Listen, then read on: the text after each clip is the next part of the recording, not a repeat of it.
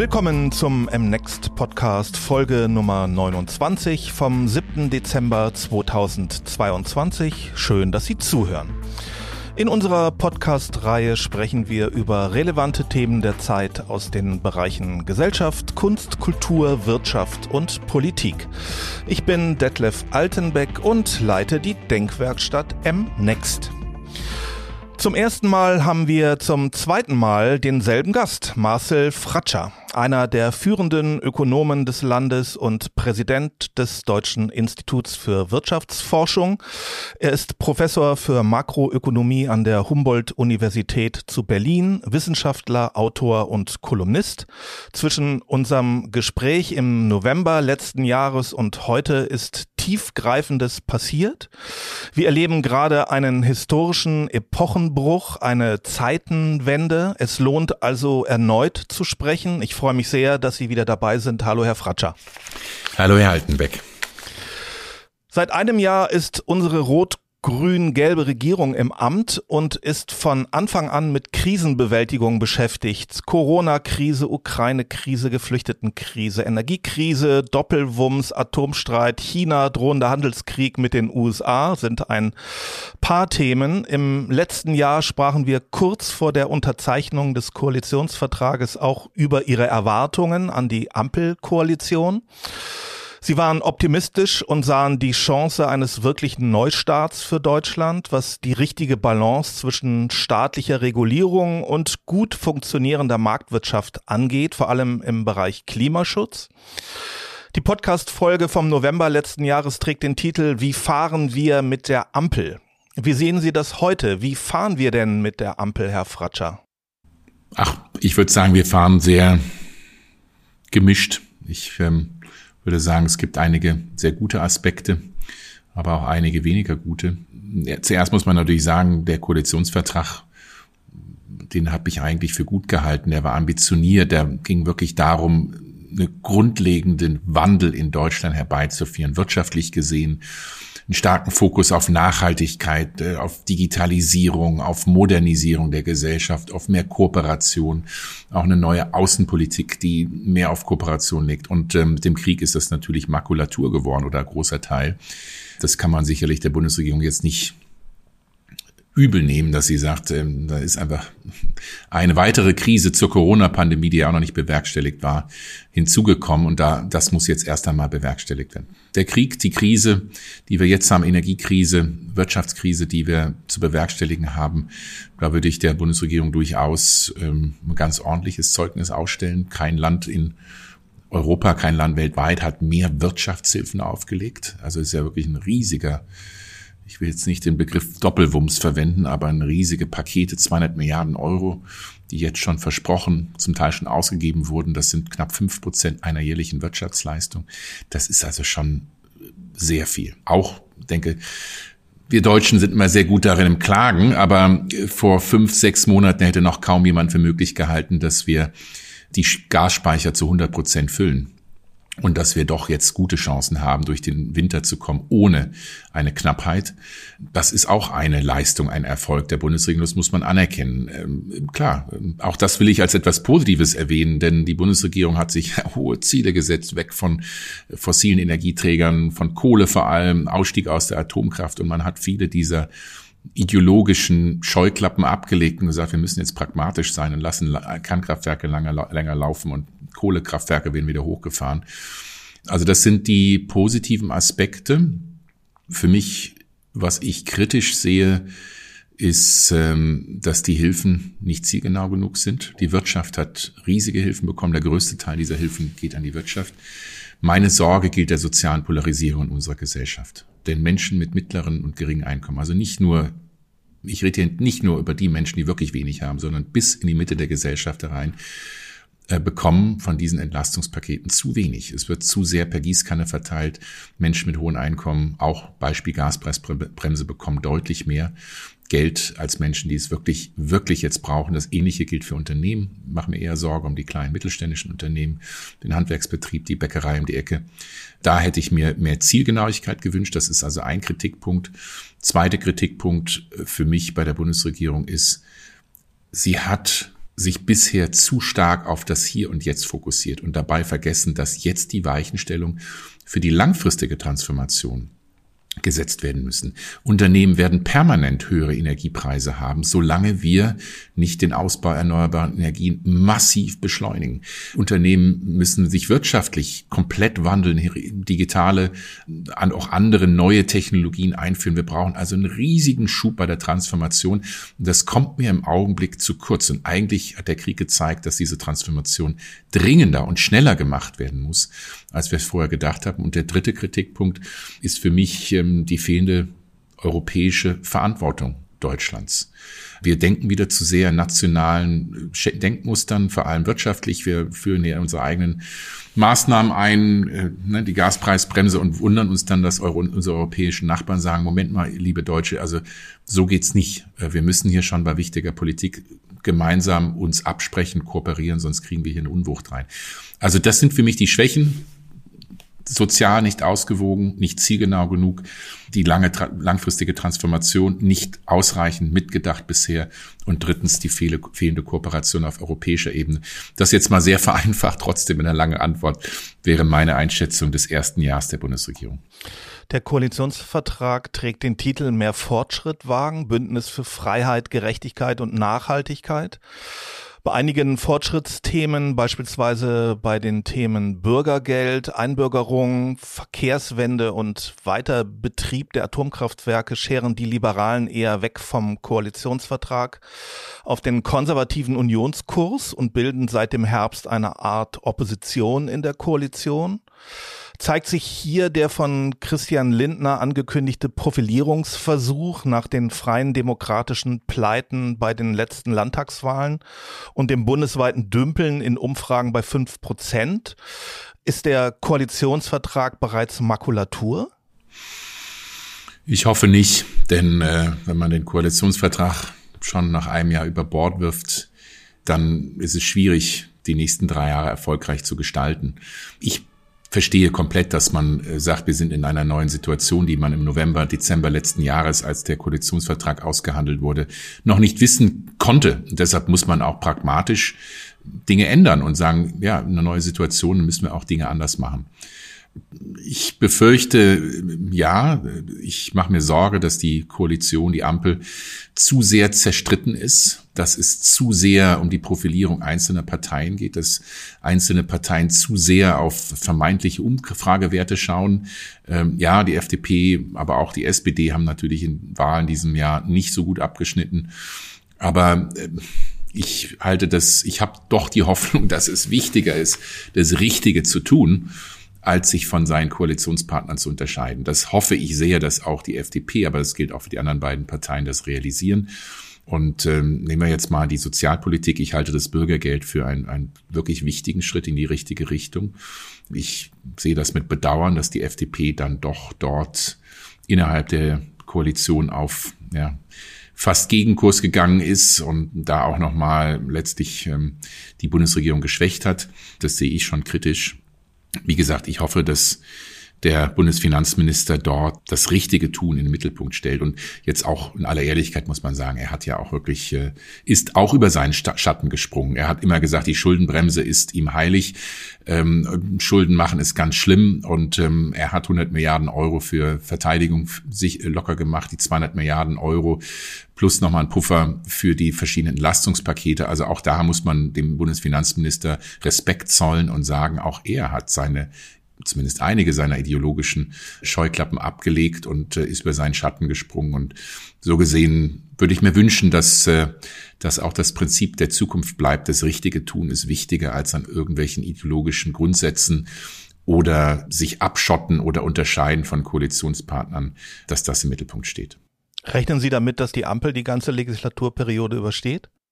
Ja, ich denke, äh, ich bin, bin Ökonom, bin Wissenschaftler, jetzt nicht unbedingt Politologe, aber aus der simplen Logik heraus, dass niemand im Augenblick etwas zu gewinnen hat, zumindest der drei Regierungsparteien, äh, wenn man dort sich spaltet und eventuell Neuwahlen äh, bringt, dann könnten sich alle drei in der Opposition wiederfinden. Und wie gesagt, ich meine, die Aufgaben liegen auf der Hand. Ähm, man hat eigentlich auch die Möglichkeit, in den nächsten drei Jahren vieles richtig zu machen und damit dann auch die nächsten Bundestagswahlen zu gewinnen. Ähm, so gesehen halte ich es für sehr wahrscheinlich, dass, dass man dort auch den Kurs beibehalten wird. Auf der Positivseite der Ampelregierung sind sicherlich die Erhöhung des Mindestlohns und die Einführung des Bürgergeldes. Sie sprachen bereits davon. Oder lohnt Arbeit nicht mehr, wie Friedrich Merz sagte, bestraftes Bürgergeld jene, die schuften. Wie wichtig ist das Bürgergeld und wie bewerten Sie es? Ich sehe diese Diskussion um das Bürgergeld für extrem wichtig und wegweisend an denn es offenbart das Menschenbild, das verschiedene Parteien, die verschiedenen PolitikerInnen auch haben. Äh, und das geht weit über das Bürgergeld hinweg. Das geht über die gesamte Sozialpolitik und Wirtschaftspolitik, Verteilungspolitik, die wir in den, vergangenen, in den kommenden Jahren sehen könnten. Denn was heißt denn das, wenn ein Politiker sagt, das Bürgergeld ist falsch, weil es äh, damit das ist ungerecht, weil man damit Menschen, die nicht arbeiten, besser stellt und äh, sie kein, keine Anreize gibt zu arbeiten. Und das ist ja letztlich das Menschenbild. Menschen, die arbeitslos sind, die keine Beschäftigung haben, die wollen eigentlich gar nicht richtig arbeiten. Die muss man hier ordentlich triezen, ordentlich fordern und auch sanktionieren und bestrafen, damit die ihren faulen Hintern hochkriegen und endlich arbeiten. Entschuldigung, ich habe jetzt ein bisschen ich habe eine Menge übertrieben, aber so dieses Bild entsteht ja und das ist, das wissen wir aus Dutzenden oder vielen, vielen wissenschaftlichen Studien, das falsche Bild. Das stimmt einfach nicht. Natürlich gibt es die Menschen, die nicht arbeiten wollen, die vom Sozialstaat liegen, die Sozialtourismus betreiben. Ich nehme jetzt bewusst den Begriff von Herrn Merz, den Sie ja gerade zitiert haben. Die Menschen gibt es. Also das ist ja völlig richtig. Nur die wissenschaftlichen Studien zeigen uns eindeutig, dass es sich hier um eine kleine Minderheit handelt. Und die über, übergroße Mehrheit der Menschen, die betroffen ist, möchte arbeiten, weil es sinnstiftend ist, weil es ihnen eine Verantwortung gibt, weil es ihnen Respekt, Anerkennung, soziale Teilhabe gibt. Und das zu verstehen und zu sagen, wir bestrafen diese Menschen nicht, sondern wir wollen, wir müssen als Gesellschaft ihnen Chancen eröffnen, nicht nur der Menschen willen, weil es die Verantwortung der Gesellschaft ist, sondern weil es auch ein unglaublich großes Potenzial für uns als Gesellschaft hat in Zeiten eines Fachkräftemangels, wo jede Arbeitskraft benötigt wird, wo wirklich nicht das Problem ist, dass es nicht genug Arbeitsplätze gibt. Und das ist für mich so der grundlegende Dissens, der mich schon schockiert, dass dieses Menschenbild gezeichnet wird von, von Menschen, die faul sind, sich nicht einbringen wollen, die soziale Hängematte legen. Und deshalb hat mich diese Diskussion um das Bürgergeld so schockiert und macht mir große Sorge. Denn das, was, sage ich auch sehr klar, was Herr Merz dort gezeichnet hat, ist letztlich ein populistisches Bild. Einige wenige Fälle so zu betonen, dass der Eindruck entsteht, das trifft auf alle äh, arbeitslosen Menschen zu. Und das ist das äh, Rezept für die soziale Polarisierung in unserem Land. Bleiben wir beim Thema Arbeitsmarkt. Der Arbeitsmarkt wird wegen des demografischen Wandels in den nächsten Jahren erheblich schrumpfen. Die Lücke zu füllen wird eine der größten Herausforderungen für die deutsche Wirtschaft sein. Wir brauchen auch Zuwanderung und eine Reform der Migrationspolitik, an der die Ampelkoalition mit mehreren Gesetzesvorhaben gerade arbeitet. Die FDP bremst, aus der Opposition kommt Widerstand. Was ist zu tun? Wie ist der Stand der Dinge beim Thema Reform des Einbürgerungsgesetzes und wird Ihrer Einschätzung nach die schnellere Einbürgerung von Migranten positive Auswirkungen auf unseren Arbeitsmarkt haben? Große Fragen und vielleicht beginne ich damit, wo wir heute stehen. 2020, ähm, vor zweieinhalb Jahren, Anfang 2020, hat die damalige Bundesregierung ein Fachkräftezuwanderungsgesetz verabschiedet, das diesen Namen eigentlich nicht verdient. Die Hürden wurden so extrem hochgelegt, dass wir bisher kaum Zuwanderung von Fachkräften aus Drittländern sehen, also von außerhalb der EU, weil entweder müssen sie, äh, um nach Deutschland kommen zu können, von außerhalb der EU einen fertigen Arbeitsvertrag vorliegen haben oder wenn sie das nicht haben, müssen sie zeigen, dass sie, dass sie gut Deutsch sprechen und dass sie genug Geld haben, sich für mehrere Monate in Deutschland selber finanzieren zu können. Dann können Sie sich vorstellen, äh, wie eine Inderin oder eine Chinesin oder eine Brasilianerin, dass diese Dinge einfach nicht vorweisen kann. Und deshalb ist dieses Fachkräftezuwanderungsgesetz auch letztlich bisher gescheitert. Jetzt kann man sagen, ja, die Pandemie, aber es ist einfach, die Hürden sind zu groß. Wir sehen jetzt die Diskussion um das Fachkräftezuwanderungsgesetz. Die CDU, CSU, allen voran der Parteivorsitzende Friedrich Merz, sagt dann, nein, wir müssen noch erstmal über die Abschiebung von 300.000 Menschen reden, bevor wir überhaupt über Zuwanderung von Fachkräften reden können. Also er vermischt zwei Dinge, die eigentlich nichts miteinander zu tun haben. Und auch das zeigt wieder äh, diese Polarisierung, wo, wo Menschen, die jetzt nicht einen deutschen Pass haben, Deutschland, nach Deutschland kommen, gegeneinander ausgespielt werden. Meine große Sorge ist, und bevor ich dann wirklich nochmal ins Detail gehe, ist, dass wir immer noch nicht wirklich ein einheitliches Bild in Deutschland darüber haben, wer wir als Gesellschaft sind und sein wollen. Ich glaube, bei vielen ist diese Idee, Deutsch sein, immer noch eine Idee von Herkunft, von, von Blut. Ja, also jemand, der nach 120 Jahren, fünf Generationen aus Russland also Ur, Ur, Ur, Urgroßvater und Mutter hatte, die aus Schwaben nach, an die Wolga ausgewandert sind, für die war das in 90er Jahren die haben, sind hierher gekommen, sprachen kein Wort Deutsch, hatten deutsche Ur, Ur, Urgroßeltern und haben sofort den Pass bekommen. Und das war für viele eigentlich völlig okay und richtig so. Und diese, diesen Wandel, dass wir sagen, nee, es hat nichts mehr mit, mit Blut oder mit Herkunft zu tun, sondern wirklich damit, ähm, mit der Lebensgrundlage. Wem wollen wir oder wie, wie verstehen wir uns als Gesellschaft? Menschen, die hier sind schon seit 10, 20 Jahren, wollen wir die nicht mehr einbürgern und denen die Möglichkeit geben, auch alle Rechte natürlich auch Pflichten, aber auch alle Rechte äh, wahrnehmen zu können, die man als Deutscher hat. Und das Gleiche gilt eben für die Zuwanderung von Fachkräften. Und da glaube ich, haben wir so eine ganz grundlegende Diskurs, den noch nicht, der noch nicht gelöst ist, der glaube ich noch schwelt und was viel erklärt auch die Reaktion, die Friedrich Merz eben gebracht hat, glaube ich, die dahinter steht. Jetzt zum Arbeitsmarkt. Ähm, wir haben im Augenblick zwei Millionen offener Jobs in Deutschland. Unternehmen suchen händeringend nicht nur nach hochqualifizierten Ingenieurinnen und Ärztinnen, sondern auch in der Gastronomie, in, in Hotels, in, in vielen anderen Bereichen, wo jetzt wo sie nicht 20 Jahre studiert haben müssen, jetzt mal übertrieben gesagt, um den, den Job machen zu können.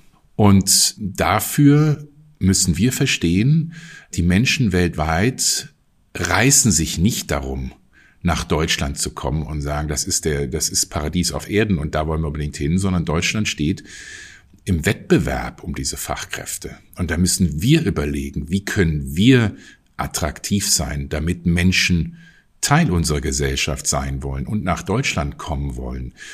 Und ähm, da, glaube ich, tun wir im Augenblick zu wenig. Da brauchen wir mehr Offenheit, was die Qualifikation betrifft. Also ich würde jetzt beispielsweise, deshalb halte ich das vorgeschlagene Punktesystem der Bundesregierung durchaus für gut, zu sagen, junge Menschen sollten bessere Chancen haben.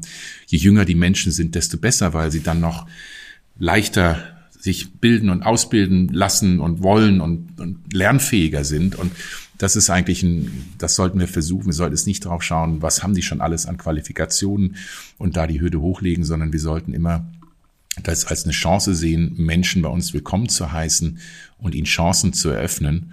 Das ist eben, ja, ich würde sagen, wirtschaftlich, jetzt gehe ich so weit, um zu sagen, gerade für die Industrie, aber für die Wirtschaft überlebensnotwendig. Denn wir haben nicht nur heute zwei Millionen offener Stellen, sondern wir werden in den nächsten zehn Jahren nochmal fünf Millionen, über zehn Prozent der Beschäftigten aus dem Arbeitsmarkt verlieren. Denn äh, fünf Millionen Menschen werden in den nächsten zehn Jahren mehr in Rente gehen, als junge Menschen nachkommen. Also wir haben heute ein riesiges Problem und das Problem wird gigantisch werden, wenn es uns nicht auch gelingt, äh, attraktiver für Zuwanderung zu werden. Wie kann es gelingen? Welche Anreize und Gesetze bräuchten wir? Ich halte ein Punktesystem für klug, zu sagen, man ähm, definiert, was wollen wir. Ich würde dann großes Gewicht aufs Alter legen, sagen, je jünger, je jünger die Menschen, desto besser. Klar müssten die idealerweise auch eine gute Schulbildung, äh, je besser das dort gewesen ist, um, umso leichter ist es dann auch, Sprache zu lernen, Fähigkeiten zu erlernen und so weiter. Darauf würde ich Wert legen. Klar gibt es manche Berufsgruppen, die sind besonders dringend. Jetzt sind nicht mal Pflegekräfte als einen Bereich wo wir heute schon einen riesigen äh, Mangel an, an Fachkräften haben und was, was wichtig ist. Und so gesehen, so ein Punktesystem mit klaren Kriterien würde ich für klug halten. Zweitens, äh, man sollte sehr viel großzügiger Vorqualifikation ankennen, anerkennen, nicht sagen, das müssen alles deutsche Ausbildung und deutsche Zertifizierung gewesen sein. Da macht, macht man es äh, unnötig schwer. Drittens, bei der Sprache, nicht jeder, der nach Deutschland kommt, muss hier jetzt schon gut Deutsch sprechen können. Es reicht völlig aus, wenn die Menschen nach Deutschland kommen, eine klare Motivation, eine klare Perspektive haben. Die lernen Deutsch. Und manche Arbeitgeber heute machen auch alles auf Englisch. Das ist auch in Ordnung. Also diese Sprache ist wichtig für die Integration, völlig richtig, das ist wichtig, aber man muss jetzt nicht unbedingt mit fertigen Sprachkenntnissen kommen, zumal wir alle wissen, Deutschland ist eben jetzt keine Weltsprache und es ist auch keine Sprache, die leicht zu erlernen ist. Also wir sollten da so ein bisschen auch die Kirche im Dorf lassen und jetzt hier nicht unrealistisch hohe Anforderungen haben. Nun heißt es ja auch, wir hätten schon so viele Migranten im Land und die müssten wir einfach in den Arbeitsmarkt integrieren. Ich höre da widersprüchliche Zahlen von Herrn Merz und anderen Analysten. Was wissen Sie darüber? Syrer höre ich immer wieder, seien doch viele im Land. Warum so viele neue Zuwanderer, wenn man nicht auch Syrer auf, in den Arbeitsmarkt einbinden könnte? Als Beispiel. Zum erstens, wenn man meine Antwort, das tun wir bereits, das tut Deutschland bereits und gar nicht so schlecht. Über die Hälfte der Geflüchteten damals aus Syrien, aus anderen Ländern äh, sind im Arbeitsmarkt oder sind in Ausbildung, äh, sind dabei. Also ja, klar ist da noch Potenzial, das besser zu tun, aber das wird unsere Fachkräftelücke nicht schließen. Ja, wir haben eine Menge Ukrainerinnen und Ukrainer in Deutschland, über eine Million, davon bei den Erwachsenen 80 Prozent Frauen. Viele wollen eher wieder zurückgehen, nur ungefähr ein Viertel will eigentlich bleiben. Das ist ein bisschen ungewiss, aber auch das ist völlig richtig. Das ist eine Chance. Klar, da werden einige bleiben und davon wird Deutschland profitieren, wird Deutschland sehr klar profitieren. Aber auch das alleine wird nicht reichen. Also so gesehen, man kann das eine tun, ohne das andere zu lassen. Also sprich, man kann die Menschen, die schon da sind, besser integrieren und bessere Chancen und Möglichkeiten geben. Und äh, gleichzeitig brauchen wir aber auch dann immer noch deutlich stärkere Zuwanderung. Und gleichzeitig für mich auch nochmal auf einen anderen Punkt zu kommen. Ich habe eben die Zahlen angesprochen, zwei Millionen offene Jobs heute, fünf Millionen zusätzlich offene Stellen oder verlorene Arbeitsplätze oder beschäftigt über die nächsten zehn Jahre zeigt, wie gigantisch diese Lücke ist. Äh, sechs, sieben, acht Millionen Menschen werden sie in den nächsten zehn Jahren nicht durch Zuwanderung äh, bekommen. Das ist völlig illusorisch. Deshalb müssen wir natürlich auch gleichzeitig schauen, wie können wir die Potenziale in Deutschland heben. Und da geht es nicht nur um die Menschen, die geflüchtet sind äh, aus der Ukraine oder Syrien, die da sind und wo wo wir das noch besser machen können, auch mehr integrieren können, sondern da geht es meiner Ansicht nach um zwei Dinge. Das größte ungehobene wirtschaftliche Potenzial und auch im Arbeitsmarkt ist die Erwerbstätigkeit von Frauen in Deutschland. Es gibt kein Land in der Welt oder kaum ein Land in der Welt, das Frauen so große Hürden in den Weg stellt bei der Erwerbstätigkeit, wie das in Deutschland der Fall ist. Das fängt an mit unzureichender, mangelnder, schlechter Qualität von Kinderbetreuung bei Kitas, fehlende Ganztagsschulplätze ähm, bei, in der Grundschule, da entsteht erst ein Rechtsanspruch 2026, 2027 und wird das eine lange Zeit dauern. Diskriminierung von Frauen im Arbeitsmarkt. Es gibt kaum Länder oder westliche Länder, wo der, der Gap, der Unterschied bei der Bezahlung größer ist als in Deutschland. Das ist schon erheblich. 18 Prozent ist der Gender Pay Gap, den Frauen im Durchschnitt pro Stunde weniger verdienen als Männer. Das liegt nicht an der Qualifizierung, ganz im Gegenteil. Wir haben über die Hälfte der Frauen, die Teilzeit arbeiten, aber sagen, sie möchten gerne mehr oder deutlich mehr Stunden arbeiten. Also es liegt nicht am fehlenden Willen, sondern es liegt an diesen Hürden. Vereinbarkeit von Familie und Beruf, äh, ordentliche Bezahlung, das Steuersystem, Ehegattensplitting ist ein Beispiel, was bedeutet, dass viele Frauen nach Wiedereinstieg, nach Familiengründung, nachdem sie ein Kind gehabt haben, dann sofort vom ersten Euro an richtig Steuern, also richtig viel Steuern zahlen müssen. Auch das Steuersystem, wie gesagt, ist, ist, setzt da starke Anreize für Frauen eher weniger oder nicht zu arbeiten. Und ähm, das ist ein riesiges Potenzial, was wir heben müssen. Und ähm, deshalb können wir nicht eingleisig fahren. Ja, Zuwanderung ist wichtig. Integration von den Menschen, die keine Arbeit haben in Deutschland, ist wichtig. Aber auch die Frauenerwerbstätigkeit ist für mich vielleicht das größte Potenzial, was wir im Augenblick nicht heben. Sie haben im letzten Jahr in unserem Gespräch im Hinblick auf die steigende Inflation vor einer Lohnpreisspirale gewarnt. Diese ist nicht eingetreten. Stattdessen erleben wir auf der einen Seite einen enormen Verlust der Kaufkraft der Bürgerinnen durch hohe Preissteigerungen infolge der Inflation, der stark gestiegenen Energiepreise und eher zurückhaltenden Lohnerhöhungen. Auf der anderen Seite haben sehr viele Unternehmen in Deutschland trotz aller Krisen außerordentlich gut verdient.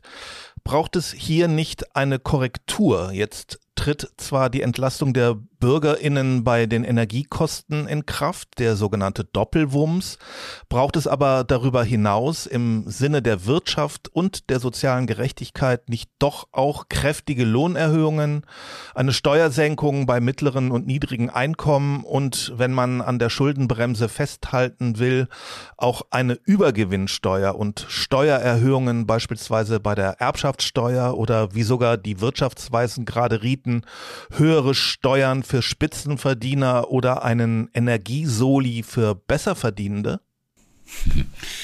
Das sind 20 Fragen in einer und ähm, auf 18 würde ich mit Ja antworten, mit zwei, auf zwei mit Nein. Also, aber ich will jetzt vielleicht das ein bisschen, bisschen äh, gruppieren. Ich habe es am Anfang angesprochen. Meine Sorge im Augenblick ist, dass wir eine zu höchst unsoziale Krise erleben, eine zu höchst unsoziale Inflation, weil Menschen mit geringem Einkommen individuell persönlich eine zwei- bis dreimal höhere Inflation haben als Menschen mit sehr hohen Einkommen. Liegt daran, dass Menschen mit wenig Einkommen viel, viel mehr ihres monatlichen Einkommens für die Dinge ausgeben müssen, die jetzt besonders teuer geworden sind, nämlich Energie, über 50 Prozent im Durchschnitt Energie, über 50 Prozent äh, Preissteigerung über die letzten zwölf Monate, bei Nahrungsmitteln über 20 Prozent. Bei den Entlastungspaketen äh, haben wir auch am Anfang darüber gesprochen. Äh, ja, das wird per Gießkanne verteilt. Menschen mit hohen Einkommen bekommen Euro deutlich mehr, weil sie mehr Gas verbrauchen äh, und so weiter. Das ist also wenig zielgenau. Wie kann man dem entgegen, sich entgegenstellen?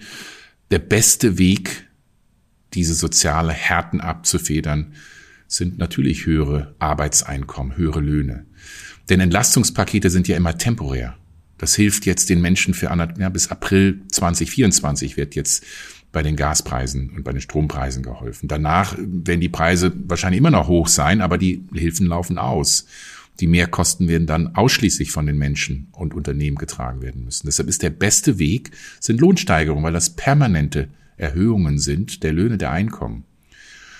Und jetzt muss man immer sehen, aus ökonomischer und sozialer Sicht brauchen wir ein gesundes Mittelmaß. Wenn Löhne zu stark steigen, die Sorge der Lohnpreisspirale ist, dass dann Unternehmen überfordert sind, sagen, ich habe hier höhere Energiekosten, ich habe höhere Vorleistungskosten, ich habe weniger Nachfrage und jetzt wollt ihr noch 15 Prozent mehr Lohne haben, kann ich nicht. Und dann entsteht Arbeitslosigkeit. Im schlimmsten Fall gehen Unternehmen pleite. In manchen Fällen sagt das Unternehmen, dann kann ich eben die Leute nicht einstellen und dann muss sie sogar entlassen, dann steigt die Arbeitslosigkeit. Und das ist etwas, was dann ein schädliches Maß annimmt. Aber die Lohnsteigerung kann auch zu gering sein. Denn wenn die Unternehmen äh, sagen, äh, ne, wir zahlen euch gar keine Lohnsteigerung, äh, die Inflation ist zehn Prozent und ihr kriegt null Prozent, dann müssen die Menschen den Gürtel enger schnallen. Und das sehen wir ja, dass die Menschen mit mittleren geringen Einkommen, ja, jetzt nehme ich mal das typische Beispiel, 40.000 Euro für eine vierköpfige Familie, Bruttojahreseinkommen, da kommen dann vielleicht 2,5, 2600 Euro netto im Monat für die, für die Familie. Die können sich nicht einfach mal so 500, 600 Euro an Mehrkosten für Energie und für, für Nahrungsmittel leisten. Das heißt, sie müssen dann irgendwo anders den Gürtel enger schnallen, können weniger einkaufen gehen, weniger Dinge erwerben, sie müssen Urlaub absagen oder können nicht in Urlaub fahren, sie werden weniger Gastronomie nutzen können. Und das ist dann wiederum ein Problem für alle anderen Unternehmen. Also dadurch, durch diese Konsumschwäche, schwächen wir die Wirtschaft und damit alle nochmal zusätzlich. Deshalb geht es ums richtige Mittelmaß. Beste Weg sind gute Lohnsteigerungen. Deshalb halte ich den Mindestlohn auf 12 Euro die Erhöhung für hervorragend. Das ist eigentlich die, die beste Absicherung für die Menschen, die dort betroffen sind. Man muss jetzt auch in aller Fairness sagen, Das ist eine ja, von 9,84 Euro Ende letzten Jahres auf 12 Euro, ist über 20 Prozent. Das ist für viele Menschen wird das auch Ende nächsten Jahres wieder aufgegessen sein. Also sprich, Inflation dieses Jahr 10 Prozent, nächstes Jahr wahrscheinlich nochmal 7 Prozent. Ähm, dann ist das auch von der Kaufkraft wieder weg. Aber das hilft zumindest erst einmal. Und ähm, meine Sorge auch jetzt in den Lohnverhandlungen, man sieht, wir sehen ja einiges, die großen Unternehmen, die gute Gehälter zahlen, die können auch ordentliche Lohnsteigerungen hinlegen. Und die zahlen auch beispielsweise die 3000 Euro steuerfreie Einmalzahlung, die Teil des dritten Entlastungspakets sind. Chemiebranche, IG Metall, das sind jetzt mal zwei Beispiele für Branchen, die sehr gute Löhne und sehr gute Gehälter zahlen und die auch jetzt nochmal diese, diese Einmalzahlung machen. Die Kassiererin im Supermarkt, die Gebäudereinigerin, der Sicherheitsbeamte, die alle mit wenig Einkommen, die werden sind erstens nicht über Tarifverträge abgedeckt, die werden kaum Lohnsteigerungen. Zweitens haben die Unternehmen, die nicht mal sagen können, hier, ich zahle euch mal 3000 Euro Einmalzahlung als Bonus. Und ähm, auch das ist wiederum die Sorge. Also sprich, beste Weg ist Arbeitseinkommen. Das, da ist der Mindestlohn hilfreich, aber für viele andere kommt da einfach im Augenblick wenig bei rum. Heißt, nächstes Jahr wird sich das fortsetzen. Nächstes Jahr wird die Inflation auch nochmal deutlich über den Lohnsteigerungen liegen. Das heißt, die meisten Menschen werden sich nochmal anderthalb Jahre darauf einstellen müssen, sukzessive den Gürtel enger schneiden zu müssen. Und das, glaube ich, haben viele noch nicht realisiert. Und Thema Steuererhöhungen, Übergewinnsteuer, Erbschaftssteuer, höhere Steuer für Spitzenverdiener? Übergewinnsteuer halte ich für völlig richtig, für völlig gerechtfertigt. Da liegt der das der Teufel im Detail. Man muss genau überlegen, für welche Branche. Ich würde sagen, das macht man jetzt nur mal für die Energiebranche, wo es sehr klar ist, was Übergewinne sind, dass es also leistungslose Gewinne sind und wir jetzt nicht über BioNTech oder andere Unternehmen reden. Das ist wichtig. Äh, da gibt's ja auch Vorschläge und Pläne der Bundesregierung. Das halte ich für klug. Erbschaftssteuer, ganz unabhängig von der Krise, halte ich das für absolut dringend notwendig. Es werden in Deutschland jedes Jahr knapp 300 Milliarden, 350 Milliarden Euro vererbt und verschenkt. Ähm, Steuereinnahmen davon sind ungefähr 10 Milliarden Euro, also keine drei Prozent. Man hört immer diese, diese Märchengeschichten, also Entschuldigung, es sind keine Märchengeschichten, aber wieder, wo so Einzelfälle rausgegriffen wird. Äh, die Erbin, der Erbe, der irgendwie das Häuschen von den Großeltern für 500.000 äh, Euro erbt und jetzt auf einmal da keine Ahnung, 40.000 Euro Erbschaftssteuer zahlen muss und das nicht hat und nicht sich nicht leisten kann und das Haus verkaufen muss. Das sind immer diese Schreckgeschichten, aber das sind ja wirklich extrem wenige Einzelfälle. In allermeisten Fällen muss man sagen, die meisten Menschen erben nicht die Menschen, die etwas erben, sind immer unter den Freibeträgen. Wenn sie von pro Elternteil 400.000 äh, Euro steuerfrei erben können, von jedem Elternteil, das ist schon eine ganze Menge. So viel Geld haben die allermeisten Deutschen, werden in ihrem Leben nicht sehen, weder an Erbschaften noch äh, an irgendwelchen Vermögen, die sie aufbauen können. Also wir haben in Deutschland ein Erbschaftssystem, das große Erben von Unternehmen komplett freistellt, die keinen einzigen Euro zahlen. Und das ist ähm, ökonomisch nicht sehr sinnvoll, den Menschen zu sagen, wir besteuern euch bei der Arbeit. Abgaben und Steuern auf euer Arbeitseinkommen ist mit am höchsten in Deutschland weltweit. Aber bei Vermögen besteuern wir ganz gering, inklusive bei der Erbschaftssteuer. Letzte Vorschlag, den Sie angesprochen haben, temporäre höhere Einkommensteuer für die Topverdiener in dieser Krise temporär halte ich für, für falsch. Ich finde das so ein komische, also Jetzt in so einer Krise wollen sie keine Steuererhöhung machen. Das, wenn man die, wenn es wieder die Wirtschaft wieder läuft, es brummt, ja, dann muss man sicherlich darüber reden, wie will man die Schulden wieder abbauen. Da würde ich persönlich eine Flat Tax für Erbschaftssteuern 15 Prozent effektiv für alle, ohne klar mit mit mit Freibeträgen, aber darüber hinaus, egal ob sie jetzt 500 Millionen Unternehmen erben oder äh, eben nur 600.000, sprich äh, für das Häuschen, da sollte keiner besser gestellt werden, vor allem nicht die, die 500 Millionen Euro erben. Und zweitens stärkere Besteuerung von Grund und Boden. Also das ist, was international gemacht wird, was ich auch in Deutschland für sinnvoll halten würde. Themenwechsel blicken wir in die Welt. Wir haben gerade am Beispiel Russland erlebt, dass unsere Strategie der letzten Jahrzehnte Wandel durch Handel positiv formuliert naiv war. Vielleicht sollte man aber treffender sagen gierig. Ist die Strategie Wandel durch Handel gescheitert? Nein, die Strategie Wandel durch Handel ist nicht gescheitert. Ich glaube, was viele von uns nicht realisieren, es ist richtig, zu kooperieren, aber es ist nicht ausreichend und keine Garantie, dass dann ein Land wie Russland eben keinen Krieg vom Zaun, vom, vom, vom Zaun bricht oder China eben nicht äh, auch in den Konflikt geht. Also erst einmal miteinander zu kooperieren, wirtschaftlich ist richtig. Meine Sorge ist, dass wir, dass die Art der Abhängigkeit höchst asymmetrisch ist. Putin hat den Fehler gemacht, zu denken, äh, wir sind so abhängig von seinem Gas und seinem Öl, dass wir seinen Krieg in der Ukraine nicht erwidern werden. China begeht im Augenblick eine ähnliche Denkweise zu sagen, guck mal, wir sind so wichtig bei seltenen Erden und Rohstoffen und für viele andere Produkte. Die Europäer, die Amerikaner können uns hier gar nicht so ein Paroli bieten. Und das gilt vor allem für Deutschland. Ich glaube, der groß, große Problem, was wir in Deutschland haben, ist die Asymmetrie der Abhängigkeit. Wir sind viel stärker abhängig von China als China von uns. Und das macht uns erpressbar. Und äh, das sieht man jetzt in vielen Diskussionen. Im Hamburger Hafen haben wir das gesehen. Äh, wir sehen jetzt die Drohungen der chinesischen Regierung immer wieder, wenn es um, um das 5G-Netz geht bei Huawei, dem chinesischen Konzern, bei dem viele sagen, das wollen wir eigentlich nicht, dass da ein Staatskonzern beteiligt ist. Also sprich, meine Sorge im Augenblick ist, dass wir immer zunehmend in einen globalen Handelskonflikt kommen, vor allem voran zwischen USA und China, weil auch unter Joe Biden die Amerikaner eben sehr aggressiven Kurs fahren, übrigens auch gegenüber Europa, nicht nur gegenüber China. Und ähm, dass wir dort die Gefahr groß ist, dass wir wirtschaftlich einen sehr großen Preis dafür zahlen und bei wichtigen gemeinsamen Herausforderungen wie dem Klimaschutz eben nicht vorankommen, weil dieser Streit im Vordergrund steht. Und das ist meine Sorge, Deutschland wird damit der größte Leidtragende sein, weil unser Geschäftsmodell in Deutschland ist nun mal Exporte, Exporte, Exporte. Es gibt kaum ein Land, mit, das so eine hohe Exportabhängigkeit hat. 45 Prozent knapp ist der Anteil der Exporte an der Wirtschaftsleistung. Viele, viele gute Jobs hängen dran. Und deshalb sind wir da so gefährdet und exponiert. Es gibt gute Gründe für Pessimismus, aber bessere Gründe für Optimismus, sagten Sie in unserem letzten Gespräch. Sehen Sie das ein Jahr später noch genauso? Wie groß sind Ihre Sorgen vor einer anhaltenden hohen Inflation, einer tiefen anhaltenden Rezession und der Zukunft des Wirtschaftsstandorts Deutschlands? Wie krisenfest ist die deutsche Wirtschaft, aber auch der Zusammenhalt unserer Gesellschaft?